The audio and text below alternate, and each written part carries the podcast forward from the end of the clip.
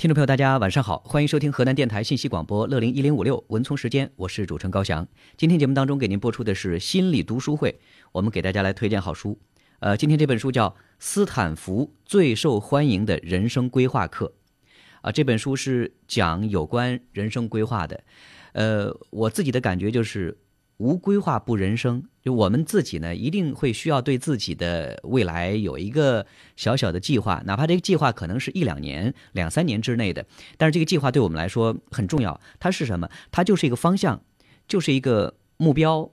就像是我们在茫茫黑夜当中如果行走的话，如果前面会有一盏灯，或者说会会有个灯塔，那它给我们的感觉就是不会让我们茫然无措。不会让我们就是不至于说让我们不知道方向在哪里，也许在原地打转儿，也许是呃裹足不前，就不知道呃你的这个方向在哪里。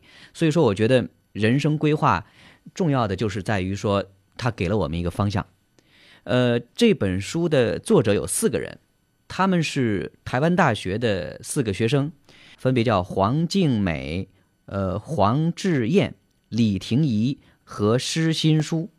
呃，这四个学生所推出的这本书哈，呃，刚才提到说这叫斯坦福最受欢迎的人生规划课，所以说呢，呃，这个原来最初的发源地应该是在美国的斯坦福大学，美国斯坦福大学也是世界非常著名的一个学府，呃，据说这个人生规划课是很贵的，在斯坦福大学，它也只是呃有类似于那种三四天的工作坊性质的，三四天时间。九千美金是不打折的哟，九千美金，呃，不包括住宿、机票，其他这些都是你要自己承担的。呃，那这九千美金到底能学到什么？呃，根据去到斯坦福大学参加过这个学习的人后来回忆说，呃，这课堂呢给人的感觉就是一个颠覆。怎么理解？就是你进到这个课堂之后，你发现没有凳子，这课堂是不允许坐的。呃，而且呢。在那个课堂，它是一个非常大面积敞开的一个地方，呃，在那个现场当中会呃有很多的那种自由的组合，呃，它会让我们去激发自己无限的创意哈，会激发自己无限的这个想法，呃，来呃做出很多意想不到的东西来，呃，接下来我们会给大家详细介绍，呃，这里边人生规划课到底规划的是什么哈，呃，说到关于人生规划课哈。呃，其实我觉得好像我们在这方面还是很欠缺的。我们不知道该怎么样去给自己做规划，该怎么去了解自己，该怎么去呃激发自己的那个想象力、创造力，对吧？呃，所以我们缺这个，我们就补这个，把这一版给它补上。来看所谓的人生规划，书里边其实它有一个很重要的词汇叫设计思考。这个设计思考是最近这几年被创造出来的一个新的名词。呃，其实我们所做的这个人生规划课，它更多的就是要激发我们去做设计思考。呃，对于我们很多学生来说，可能我们从小去学习，老师都都会给我们一个标准答案，比如说一加一等于二，对吧？呃，比如说，呃，我们给你一段话，最后的这个结果它是有参考答案的。所以，当我们习惯这种标准答案之后，其实可能这个设计思考对我们来说是一个很大的冲击，因为，呃，设计。加思考，这很多都是属于我们个性化的东西，很多都是属于需要我们巧用心思，呃，去做一些呃开发的东西。所以，嗯，它也许没有标准答案，它也许那个答案是五花八门的。也正是因为这样，它才会有更强烈的这种创新的这种精神。那什么叫设计思考？这个设计思考，如果说要给一个所谓的标准答案的话，就是用设计师的思考方式来解决问题。说到底，它是要解决问题的。呃，我们生活当中会有很多的问题，但是我们很多人都会觉得啊，这个问题我要不要给他一个答案，或者说他也许只有一个答案，要么就是我根本不知道该怎么解答。呃，我上一次我去我孩子他们班里边去做这个心理游戏，当时呢我就给孩子们呃去传达这样一个理念，我说，如果说你想要解决这个问题的话，一定会有很多的办法。就比如说，如果说你学习遇到一个问题。你可以尝试自己去解决。如果说你自己解决不了的话，你可以问老师、问同学、问爸爸妈妈。呃，那在这个问题上，一定可以通过不同的这个努力去最后找到那个答案，或者也许它就不只是一个答案。就像今天中午我跟女儿聊天的时候，我就提到一个问题，我说我们要解决一个问题，有可能会有好多种办法。对吧？就像我们到你的学校，我们可以走前面这条路，我们也可以转过来，呃，从后面转过去，至少有两条路，对吧？当然，如果说有飞机的话，我们开着飞机从天上都可以过去，这是第三条路。所以，呃，我们如果说想要解决问题，一定会有多个办法。如果说我们用设计师的思考方式，呃，来解决问题的话，那我们有时候真的会有一种脑洞大开的感觉哈。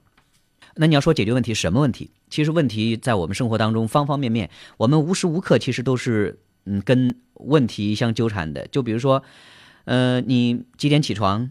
你穿什么衣服？你念什么学校？选什么专业？选什么工作？呃，谈恋爱你找什么样的对象？对吧？只要是人在我们生活当中都会遇到各种各样的问题需要去解决的，而设计思考就是一个可以解决人的问题的一个很好很好的嗯办法，呃，因为它对于每一个有问题需要被解决的人来说，那都是有用的，能够帮助人去快速的去简单的解决问题。呃，当然，这个所谓的设计思考，它仅仅是要解决问题的吗？我觉得，如如果说我们可以做延伸一点哈。呃，设计思考它当然是解决问题的一种很好的方法，一个思路。但同时呢，我觉得它也应该是我们的一个生活态度，就是在我们的生活当中，我们任何时候都可以用这种设计思考的方式去呃面对。就像刚才我我说我跟女儿的那个对话一样的，我说一个问题我们至少能够找到这个三个答案。呃，为什么我会有这样的这个信念传递？是因为说实话，就是我们生活当中，呃，我所看到的有好多人。他们给我们的感觉是什么？就遇到一个问题之后，就觉得无解，搞不定，然后就会退缩了。哎呀，好难呢，就我没办法，就搞不定。你看，当呃遇到问题之后，很多人会习惯性的就会退缩，说我不干，我搞不定，我不行，然后他就会退缩。也许那个问题没那么严重，对吧？也许那个问题他尝试着去解决的话，很快就可以解开的。但是我们首先会把自己给吓倒，我们觉得我不行。还有呢，有些人会转移呃目标，会绕过那个问题，然后去解决别的问题，这好像是一个替代哈，但是你原来那个问题依然还存在。那当然，其实最好的方式就是去迎面直面问题，去解决那个问题。所以说，我觉得这个人生规划、设计思考，它更多的就是触发我们去用不同的这种方式，打开不同的思路，解决那个问题，而不是去逃避或者是替代。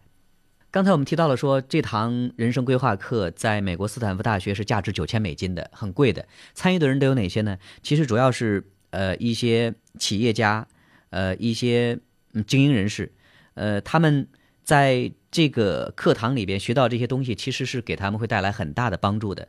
后来呢，嗯，台湾大学就把这个课堂给引进过来，然后呢，呃在。一百个报名的学员当中，最后选出了三十个学员，其中里边有一些学生，也有一些台湾的企业家。他们经过这个设计思考之后，接触这个之后呢，发现哇，真的不一样，就是踏入了一个不一样的人生旅程哈。呃，可以说进入这个课堂，让人会感觉人生充满惊喜，这是前无古人后无来者的一个美好的礼物。所以从那第一次在台湾大学他举办这个呃斯坦福人生规划课之后呢，后来他们就连续做了几次，呃，接下来台湾大学的一帮学生，他们就一起合作了一个社团，叫不一样思考社团，而且这个不一样思考社在台湾大学还是很火的，呃，它吸引了很多人的目光，而且呢，他们的这个影响力后来也是逐渐展现出来，他们这个课程还在台湾其他大学。还有其他的一些这个企业家，呃，也来介入，后来参与学习这样一个新的不一样的这种思考方式，就设计思考。那这个设计思考，呃，这个人生规划，它到底都有什么特别之处，或者有哪些核心的概念？呃，它有这么几个概念哈。第一个叫以人为本，这个以人为本其实就跟我们理解的也是差不多的，就是我们一定要去考虑那个对方，一定要考虑那个需求者，就提出问题的。呃，那个人，呃，他的那个真实需求就是以对方为本，以客户为本，以人为本，呃，然后去关注对方的需要，去实际考虑、实际解决对方所面临的那个问题。呃，这里边就提到一个同理心的问题哈，就是能够真的去感同身受、去理解呃对方，这叫以人为本。还有一个叫拥抱创意。呃，我们如果说习惯于去寻求标准答案的话，那其实是很麻烦的。我们的这个思维也许就会被固化。所以，我们通过类似于这种设计思考，就是要去打破自己，就是要呃打破原来固有的那些个所谓的答案，然后去拥抱更多的可能，更多的未知。这个是什么？就是拥抱创意。呃，当真的让我们去脑洞大开，去呃设计无限可能的话，其实那个答案它也许就会慢慢浮现出水面来。呃，你很多那种创意创新，它就是这么来的。还有一个叫动手思考，动手思考就是实际做行动，通过在行动的过程当中去呃修正、去发现、去体现你的那个呃创意，去体现你的那个真实的想法。其实通过呃类似这样的活动，会给我们传达什么？会会让我觉得哇，原来我真的可以，原来我有这么多可能，对吧？它会呃让我们。对自己有更多的了解，也会让我们对他人会有更多的了解。我觉得它是一个，呃，互通的这样的一种呃敞开式的交流的过程。呃，就比如说哈，书里边他就讲到了一个例子，呃，说在课堂上，斯坦福大学邀请过来的教练之一布先生，呃，他就提出给同学们布置一个问题，一个课程的问题叫解决银发族的问题，就是解决老年人所关注的一个问题。什么问题不知道，需要这些学员们下去去做调查、去做访问。OK，那这其实就是这个过程的开始哦，这就是人生规划的一个开始。那我们就是要用设计师的方法去实际解决那个老年人所关注的那个问题。好，呃，那接下来他们就要去做实际的采访和调查。呃，虽然说很多人可能他们也会跟爷爷奶奶住，但是跟爷爷奶奶很少有这样的交流，或者说他们本身也跟爷爷奶奶会有。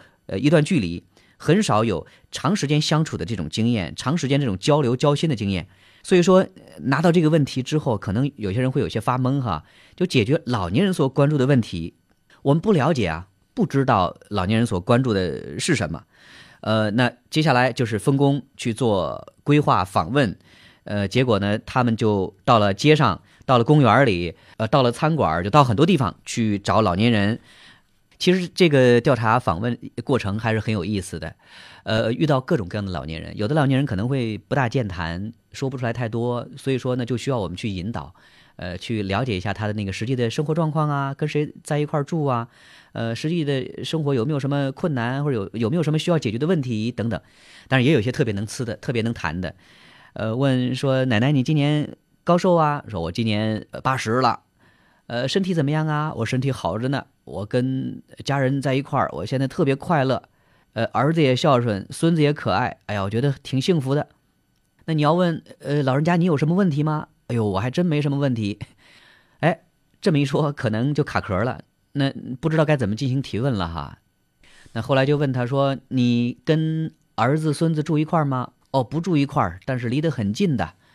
那你经常去他们家吗？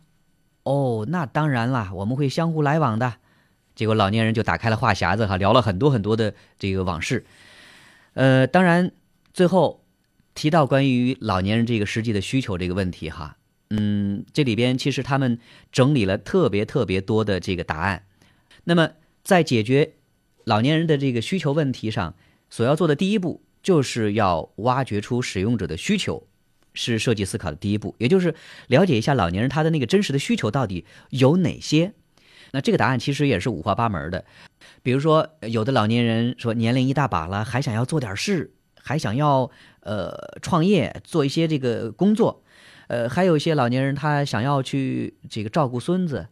或者还有一些老年人，他想要成立那种互助团体，去帮助别人，等等等等。这个答案是五花八门的。当然，在搜索老年人这个真实需求的过程当中，很重要的一点就是要同理心，就是要你真的要去理解那个老年人，去感受老年人的那个需求。呃，说实话，我们很多人哈，呃，很难去完全理解到对方的。呃，就像老年人，可能我们很多人，很多年轻人会觉得。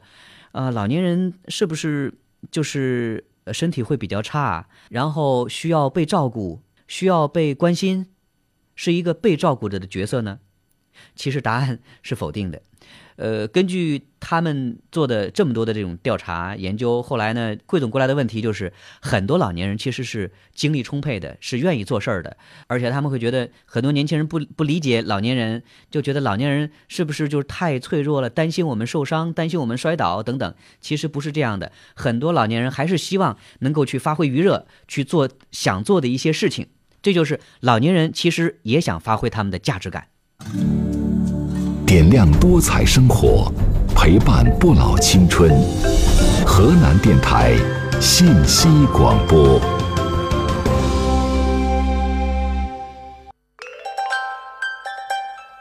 读一本好书，品一杯香茶，心理读书会，享受好时光。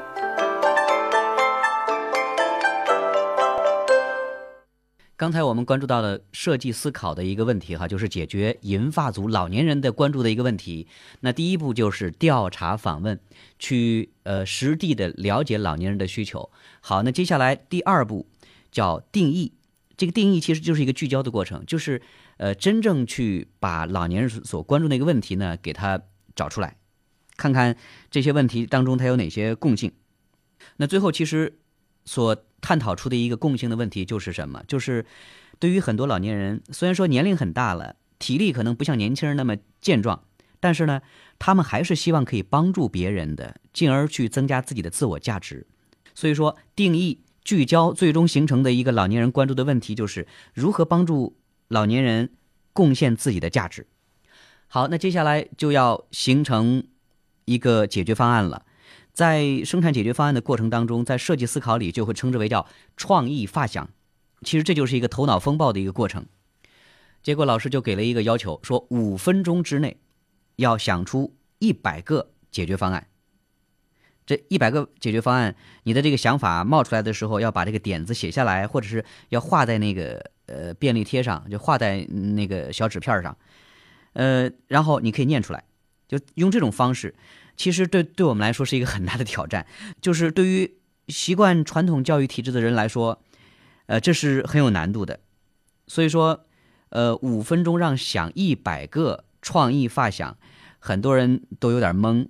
结果呢，前面十五秒钟还没有动静儿，呃，有些人慢慢就开始行动，脑子里有几个点子，但是呢就没有办法去落笔，真正去给它固定下来。结果老师就鼓励大家说。现在，只要任何你想到的点子，你都可以丢出来，不要考虑执行层面，越疯狂越好，越多越好。一百个点子里边，只要有一个是好点子。所以说，呃，如果说你想出来的点子不够好，也完全不用在意。呃，我们这一百个点子里边，相信一定会有一个更接近于那个最好答案的。还有就是，大家要记得，不要批评别人的点子，任何点子都是好点子。这种创意发想，我觉得。真的是特别有效的，它会让我们抛弃我们原来所固有的认为，哎呀，不可能啊，不会呀，不行啊，呃，这种逃避的、躲避式的这种方式，就让我们去面对，去突发奇想，去展开自己的那种思维，然后去创造更多的可能。我觉得这个其实是特别有效、特别好玩的。呃，我们不妨去尝试哈，你去想出一个问题，然后你尽可能想，呃。有多少个解决答案？那有时候你会有一种意想不到的，或者说一种意外的惊喜的感觉。好，那接下来这个创意就五花八门了，就就多了。不是说要让老年人呃实现他们的这个价值吗？呃，有些人甚至想出说，呃，让那些老年人实现这个老年人阿凡达实景体验，就让他们去扮演阿凡达，还有这个老年人弹跳座椅。哎，这些看起来跟问题八竿子打不着，这些解决方案，但是呢，正是因为这种疯狂的点子，会引发一些很棒的反响。呃，那些又瞎又夸张的点子，也会让大家笑得肚子疼，很开心。就是大家度过了一个情绪高涨又开心的上午。呃，说是五分钟要想一百个点子哈，虽然说可能有时候你不一定能够完成一百个点子，但是呢，呃，就像刚才这个游戏里边，五分钟。呃，他们这个小团队酝酿了将近七十个点子，所以说也提升了不少的自信心，就是可以的，没问题。呃，如果说我们努力去想的话，能够想出很多答案的。这个创意发想其实是这个设计思考过程中很重要的一步，点子一定要越多越好，越多越好，因为这一百个点子里边，呃，也许它只有一个会是绝好的点子。说到这儿哈，其实我们呃心理游戏里边就有一个游戏，说我们从 A 点到 B 点就创造无限种可能。比如说我站在 A 点，B 点在我的五米之外，我该怎么样去过去？从你溜溜达达过去，一路小跑过去，滚过去，爬过去，跳过去，呃，或者说转圈过去，或者说你扮演动物过去，或者说你呃做其他的这个形态过去等等。其实如果说你打开你的创意包的话，可以创造一万种可能，这就是如果说我们不给自己设限的话，我们的人生也许也有一万种可能的。接下来创意发想之后，就是下一步，停止思考，开始动手去做，就是实际操作啊。实做是最后一天的课程。所谓的实做，就是真的要动手去做一些东西，然后呢进行测试，看一看你这些点子怎么样。呃，就是经过教练、经过老师的讲解之后呢。大家也都更知道，动手做的这个过程叫速做，就是要快速的去把你的那个想法、那个点子给它表达出来。呃，我们可以称之为叫原型哈。呃，老师在现场准备了好多好多的原型材料，比如说有好多美术用品，有纸箱子、纸、绳子、花儿、报纸、呃杂志、图画、胶水儿、呃胶带。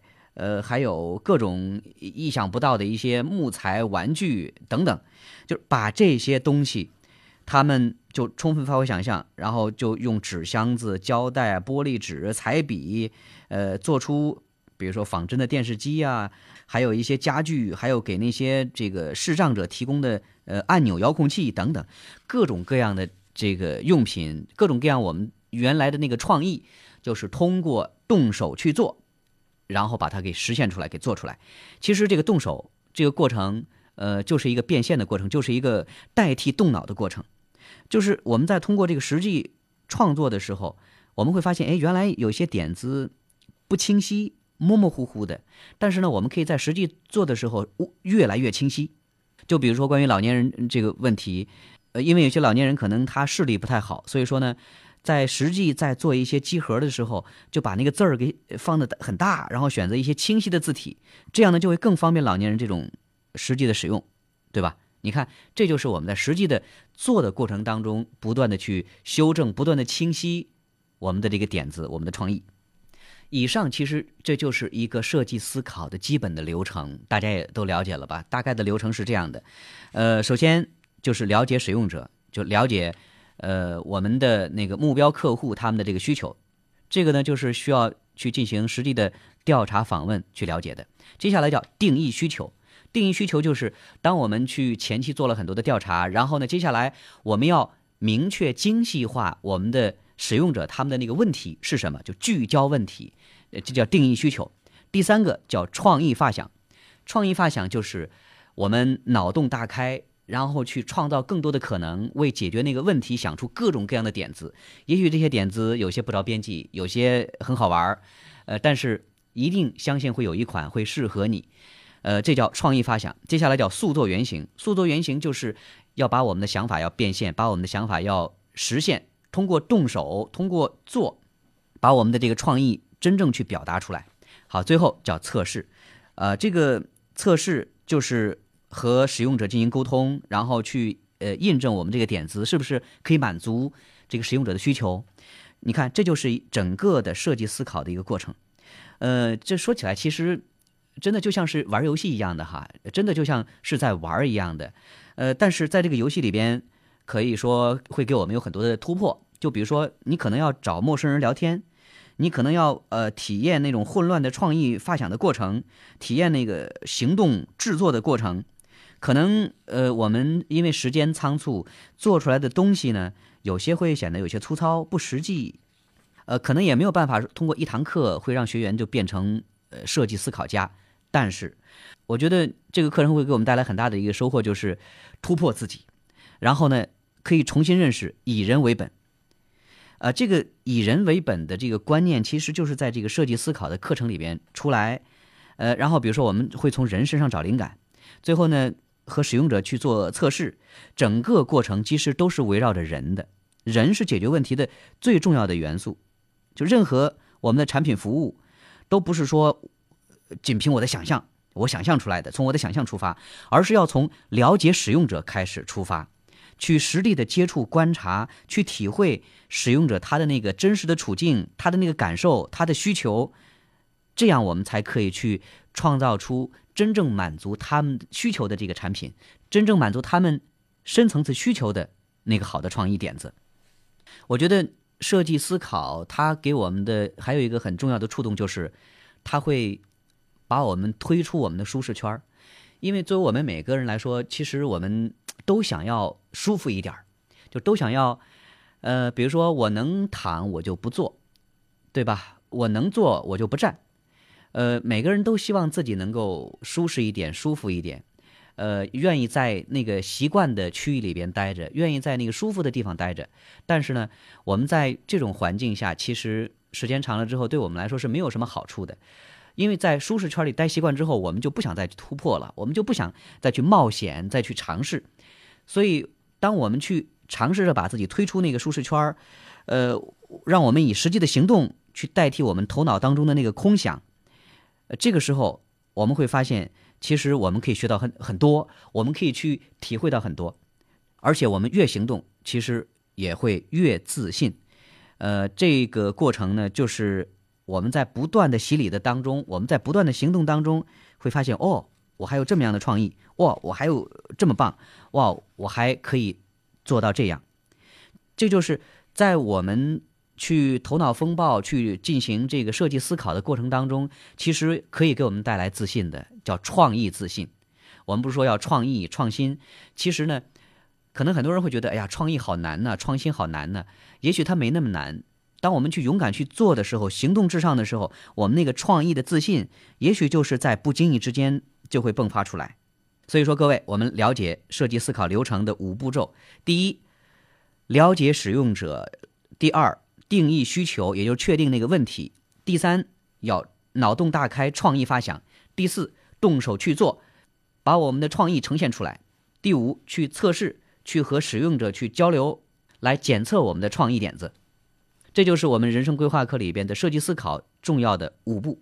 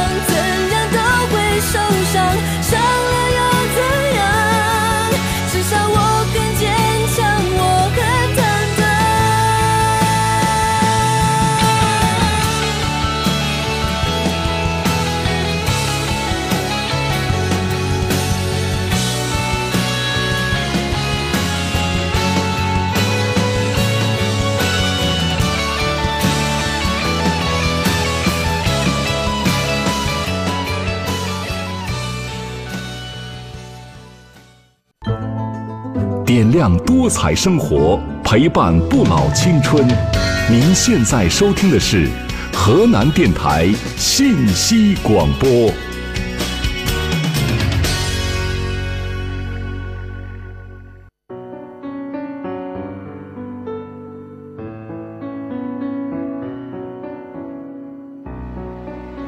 身体和心灵都需要旅行，情感和灵魂相伴在成长。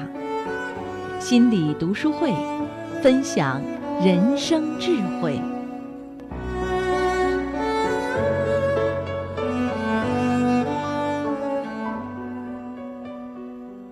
欢迎各位继续收听河南电台信息广播乐龄一零五六文聪时间，我是高翔。今天节目当中给您关注的是心理读书会，我们一起来阅读好书。我们来分享这本书，叫《斯坦福最受欢迎的人生规划课》。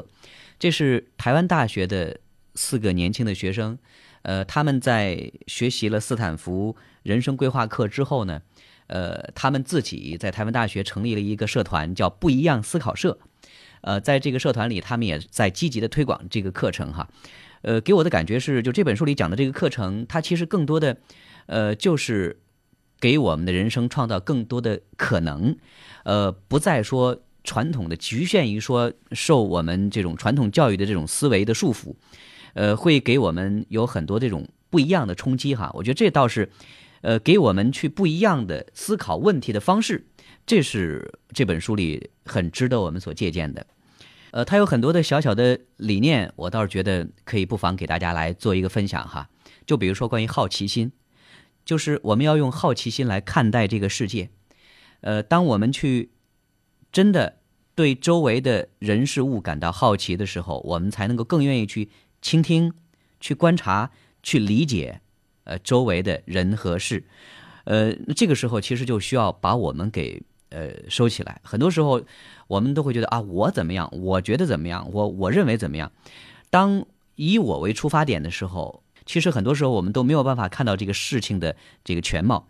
但是，我们如果说用好奇心来面对这个世界，如果说我们去探究问题的时候有那种打破砂锅问到底的这种冲劲儿，如果说我们呃多去聆听，就是我们听别人讲话的时间要远远多于我们说的这个时间。我们用心听，用心记，用心去感受、观察和理解。那这样的话呢，我们就可以用心去感受这个世界，而不是说用我认为的方式来理解这个世界。还有，我们知道每个人都有自己的偏见，都是有自己的固有的一些认知。那我们怎么明白、明确自己的这个偏见？呃，让我们的偏见不至于说影响到我们对于这个事物的探索。呃，而且我觉得，呃。对于我们每个人的偏见，就像什么呢？偏见它就像有可能像是一叶障目一样的，呃，它可能会阻挡我们会看到更多，阻挡我们看到呃别人的那种不一样的地方。我觉得，如果说我们想要去呃去除掉自己的偏见，我们就需要向孩子学习。很多时候，呃，孩子的那个世界他是没有所谓的偏见的，没有这这些禁忌的。就比如说一个两岁的小孩子，当他在玩一个游戏的时候，他可能一个游戏会玩好多好多遍，乐此不疲。他每一次玩那个游戏，总会有像第一次玩那样的欣喜一样的。你看，这就是什么？这就是他在用自己的方式去探索这个世界。他没有给自己设限，没有偏见。呃，而我们大人可能就不一样了。我们大人就会觉得，哎呀，这个游戏有这么好玩吗？你看你玩了一天了，你不烦？孩子他没有这种概念的。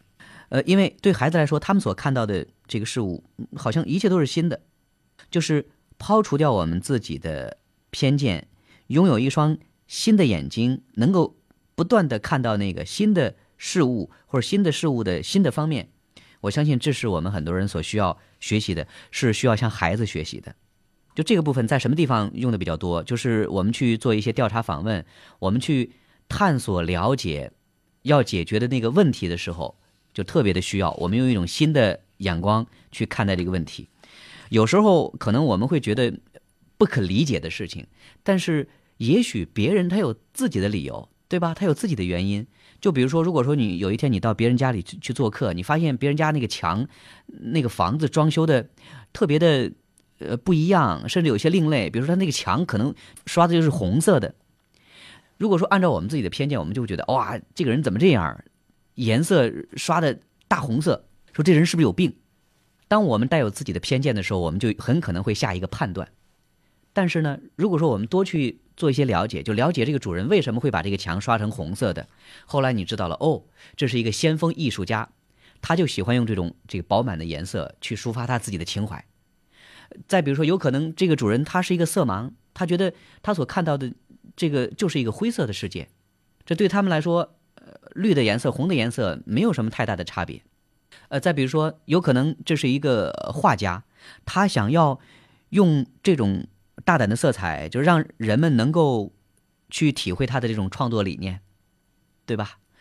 呃，当我们去看到某一件事物的时候，呃，我们不要去贸然去下一个判断，贸然用我们自己的这种感觉去给他下一个什么样的这个定义。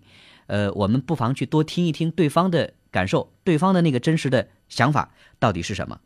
呃，每个人都会有偏见，偏见可能他嗯也无所谓对错，但是我们首先得知道我们有这个偏见，才会意识到我们跟他人之间其实是不一样的。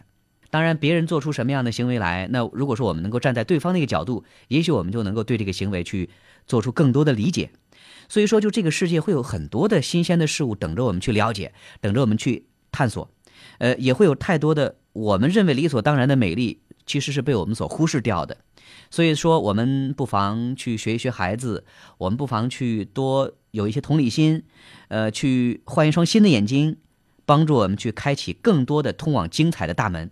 我觉得这也是带给我的一个改变。呃，还有一点是需要单独提出来的，我觉得是对于感性和理性的这种呃关注。呃，我们很多人可能习惯于遇到一个问题的时候，就要做一些理性的分析、判断和思考哈。呃，这个时候。呃，有没有问题？其实也没有问题了。但是，当我们去了解使用者，了解想要去找出那个问题的时候，如果说我们有更多的这种分析和判断在里边的话，其实它就无意间会增加很多我们自己的东西。所以说呢，这个时候我们要做的就是要做忠实的记录者，就是忠实记录下来到底发生了什么，我们的感受是什么。呃，但是呢，不要去做一个总结或者判断什么样的一些东西。我们在做调查访问的时候，呃，其实就是就像抄笔记一样的，你尽可能去记录你接收到的信息，把那些眼见为凭的这个信息给它保存下来。就这个时候，尽量的少用我们的大脑，眼见为凭，多用事实记录去观察我们所看到的一切。另外呢，也不要预设说，哎呀，我知道他想说什么。就是想当然的会认为，比如说老年人就会觉得他可能会抱怨这个子女不孝顺，他可能会担心老无所依，呃，我们会有很多的设想，会觉得他可能会这样说，这就是一种预设，或者说你看到这个人在笑，你会觉得啊，你会推测他是开心的，他是高兴的；当你看到这个人哭了，你会觉得哦，他是不是伤心了？当你看到这个人面红耳赤的，呃，脸上青筋暴露，你会觉得哇，他是不是生气了？这个推测在我们的日常交往当中，呃，倒也没什么问题。但是如果说我们在做调查访问的时候，其实这就是有问题的，这就有可能会造成呃误解。呃，就比如说，在我们老家，即使说是在那个不远的地方哈，呃，我们对于这个父辈的称呼，呃，就有很多不同的。呃，有的对父亲就叫爸爸，有的呢就叫爹，呃，但是有的还叫达，呃，有的地方呢对伯父。叫爹，所以你看哈，就我们老话叫十里不同俗，呃，虽然说可能我们离得不是很远，但是有些这种文化的差异其实还是特别明显的。就书里边他就讲了一个例子，他说，呃，曾经有人到非洲喀麦隆偏远山区去研究多瓦尤族文化的故事，在这个里边呢，他们就提到了关于这种文化的差异。呃，其中有一个词儿哈叫丢斯，丢斯这个词儿到底是什么意思呢？呃，然后他们就访问。当地的居民说：“如果说他是你的丢失，那你父亲叫他什么呢？”啊，村民想了想说：“嗯，叫他祖父。”那你儿子怎么叫他呢？嗯，我儿子也叫他祖父。然后作者就好像看起来会有些头绪了，说：“那你是不是也叫他祖父呢？”哦，是的，原来在多瓦尤，只要是老人都被称为祖父，祖父只是说代表对方年龄比较大，呃，是一个老人家。结果，那个调查访问的人就花了一整个下午，把这个祖父到底是怎么回事给弄清楚了。原来，祖父他不是指爷爷，他是指年老的人。所以说呢，我们如果说要做一些调查访问的时候，就要抛弃自己本来的一些想法，就觉得我可能会认为觉得他应该怎么样，我知道他想要说什么，就这种预设的观点不要有。我们就要去怀着一颗好奇之心去了解、去探索对方的那个真实的想法，多问、多确认，不预设立场，不自行推测。那这样的话，我们也许就会找到不一样的答案。另外，去提问问题、去跟对方交流的时候，用对方的思考逻辑去思考，就是比如说，对方在去交流和表达的时候，你看一看他的那个交流的习惯、表达这种方式。我们如果说用他们所习惯的这种逻辑去表现的话，也就更容易去跟对方去建立同理心哈，去呃了解和感受对方。另外，提问题也是一个学问。我们很多人提问题，为了方便对方回答，可能都会用那种封闭式的，比如说是不是啊，对不对啊，好不好啊，呃，是这样吗？我们可以举一个例子哈，就比如说你问对方，呃，你喜欢吃汉堡吗？对方给的答案只能说喜欢或者不喜欢。那如果说你问对方说你最喜欢吃什么食物？好，那这就是一个敞开式的问题。那他可能就会告诉你说：“我最喜欢吃的东西可多了，呃，我最喜欢吃面条，我最喜欢吃火锅，我最喜欢吃什么什么。”当你不去给他去做这样的这个限制、封闭式的提问的时候，那这种开放式的问答，他会更容易去表现他自己的那个想法。呃，还有也不妨可以用一种跳跃式的这种提问方式来挖掘真实答案。就比如说，你可以用三个词儿来形容一下你现在的心情。呃，你可以画出你心目当中的呃那个感觉，你可以用一种饮料来形容你的那个母校，哎，这个挺好玩哈。呃，当时呢，团队就曾经设计这样一个题目，说，呃，让受访者用一种饮料来形容台湾大学，呃，结果很多人就很直觉说出他们的答案，说，哎呀，我觉得台湾大学是牛奶，因为台大农场卖的牛奶很好喝，而且我经常去买。也有些人说的那个观点挺独特的，比如说说这个台大像调酒。有很多种味道会混杂在一起，而且喝完会轻飘飘的。如果说有人赞美你念台大很厉害的时候，你心里可能会轻飘飘的，很开心。呃，也有些会觉得酸酸的，是因为你平时读书很辛苦；甜甜的，是因为，呃，虽然说读书很辛苦，但是你知道自己一直在进步，那成果是甜美的。你看，看似一个是无厘头的问题，但是能够帮助你去触发来访者的更多的想法。所以说，我们在跟别人交流，嗯，在提问的时候，有可能一个大胆的创意的问题会给你带来很多惊喜的发现。有时候呢，我们就不妨去转个弯儿，用一种跳跃的不一样的问题，也许能够得出充满惊喜的答案。调频一零五点六，中波六零三，河南人民广播电台信息广播。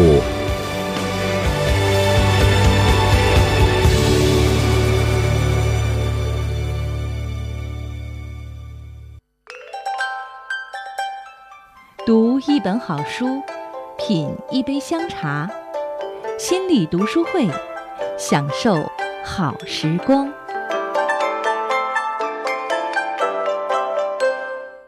我们今天介绍这本书叫《斯坦福最受欢迎的人生规划课》。其实说起对于人生规划，我觉得更多的它需要对我们有呃更深入的了解。比如说，要明确我们自己的需求到底是什么。接下来就是要用设计师的思维去解决这个问题哈。呃，其实人生当中绝大部分的，甚至说百分之九十九的问题都不是简单的选择题，也没有所谓的正确答案、标准答案。所以说，我们要培养自己的，就是要能够创造各种各样可能的解决方法的这个能力。呃，就像刚才我们提到的，老师说要五分钟之内，你们要想出一百种解决问题的方法。那个点子，我们不要小看那个点子。其实那一百种所谓的那个点子，就是要让我们尝试去创造各种可能解决问题的方法。那当我们有了这样的一种能力之后，那其实我们再去要面对我们的这个需求去解决的话，那就容易多了。好，那说起需求，我们的需求到底是什么？这里有一个很生动的例子，我觉得呃，我们可以很直观的去了解它。就比如说你在一个很寒冷的冬天。呃，你到外面出去玩，结果呢，在路边看到了一只刚出生不久的小狗，结果这个小狗呢，就在那个破纸箱子里，然后被冻得瑟瑟发抖。这个时候你想，呃，如果说温度再降低的话，这个小狗它可能会有致命的危险，它可能会被冻死。所以说，你可能会想要帮这个小狗脱离这个困境，很自然，我们就不妨先从了解这个小狗的需要开始思考。那这个小狗它需要什么呢？好，你可能会觉得啊，它需要狗粮，啊，它需要一个暖炉，呃，它需要一个狗主人，它需要有呃爱心人士，它需要有一个舒服的窝。好，这些是不是他们的需要？没错，这些都可能是它需要的东西。但是呢，我们看看我们刚才罗列这个需要哈，就比如说那个狗粮，呃，暖炉、主人，呃，爱心人士、舒服的窝，他们都是名词。就这个需要，他们是名词。呃，名词也没有什么不对。不过，如果说我们把我们的需求、需要转换成动词，就是由名词转换成动词，那它就会变得不一样了。就比如说，你可能觉得他需要狗粮，那我们可不可以把它换成他想填饱肚子？呃，他需要一个暖炉，那我们把它换成他需要保暖；他需要一个狗主人，我们把它换成他需要被照顾；他需要一个窝，我们把它转换成他需要。远离寒风。OK，当我们把它的需求由名词转换成动词之后，看起来好像没有太大的变化。但是呢，当我们用呃名词讲述的时候，其实我们的思考重点不是说他需要什么，而是我觉得他需要什么。就比如说，我觉得他需要一个狗主人，我觉得他需要狗粮，我觉得他需要暖炉，我觉得他需要一个窝，这是我们觉得。但是呢？呃，动词是真的是他的需要，就比如说他需要保暖，他需要喂饱肚子，他需要远离这个寒冷的环境。那如果说我们用呃需求动词化，各种各样的可能性它就会自然而然出现了。呃，如果你觉得它需要一个暖炉的话，那我们给它转换成它需要保暖，那保暖的方法就多种多样了，对吧？就比如说你可以给它一个暖炉，你也可以给它一个毛毯，你可以把它带到暖和的地方。你可以把它抱到怀里，你可以用身上的外套把它包住，你可以搓一搓手，然后用手去暖它，你也可以呃给它生个火取暖，你也可以让这个小狗运动起来，对吧？运动起来之后，它身体就会暖和。你也可以用吹风机来给它取暖。你看，当我们用动词去固定它的需要的时候，我们可以找到很多的满足它需要的方法。呃，很多人都会有自己的经验去归纳一些方法去帮助它。但是如果说我们用动词来思考，这个小狗它到底需要什么，我们可以想到的方式会有好多好多。我们想到的这种方式方法可能会远远超过我们的价值判断。这是什么？这就是创意和创新的来源。所以说呢，不让自己受限于某一个单一解答，可以从动词思考需要开始，呃，再进行练习。那在这个过程里边，我们会脑洞大开，找到很多不一样的答案。呃，另外我们在解决那个需求的时候，我们尽可能把这个需求给它小化、具体化。那很大的问题，就比如说我怎么样让自己的婚姻更幸福，那这个是很难回答的。但是如果说我细小到，比如说我每天呃工作能够及时回家，呃减少加班，及时回家陪伴孩子，呃陪伴爱人。当有更多的时间去做这些具体的我们能做的这些小事的时候，那我们的这个婚姻的幸福指数就会提升。所以说，我们不妨把，呃，遇到的那种大难题给它分解成小问题，然后再为小问题去发现解决的办法。OK，生活当中创意无限，斯坦福最受欢迎的人生规划课，其实对我们每个人来说也都挺实用的。我们怎么样去发现自己的需要，头脑风暴，然后突发奇想，用行动。去找到解决问题的钥匙。各位，我们今天的心理读书会就到这里，我是高翔，我们下期节目再见。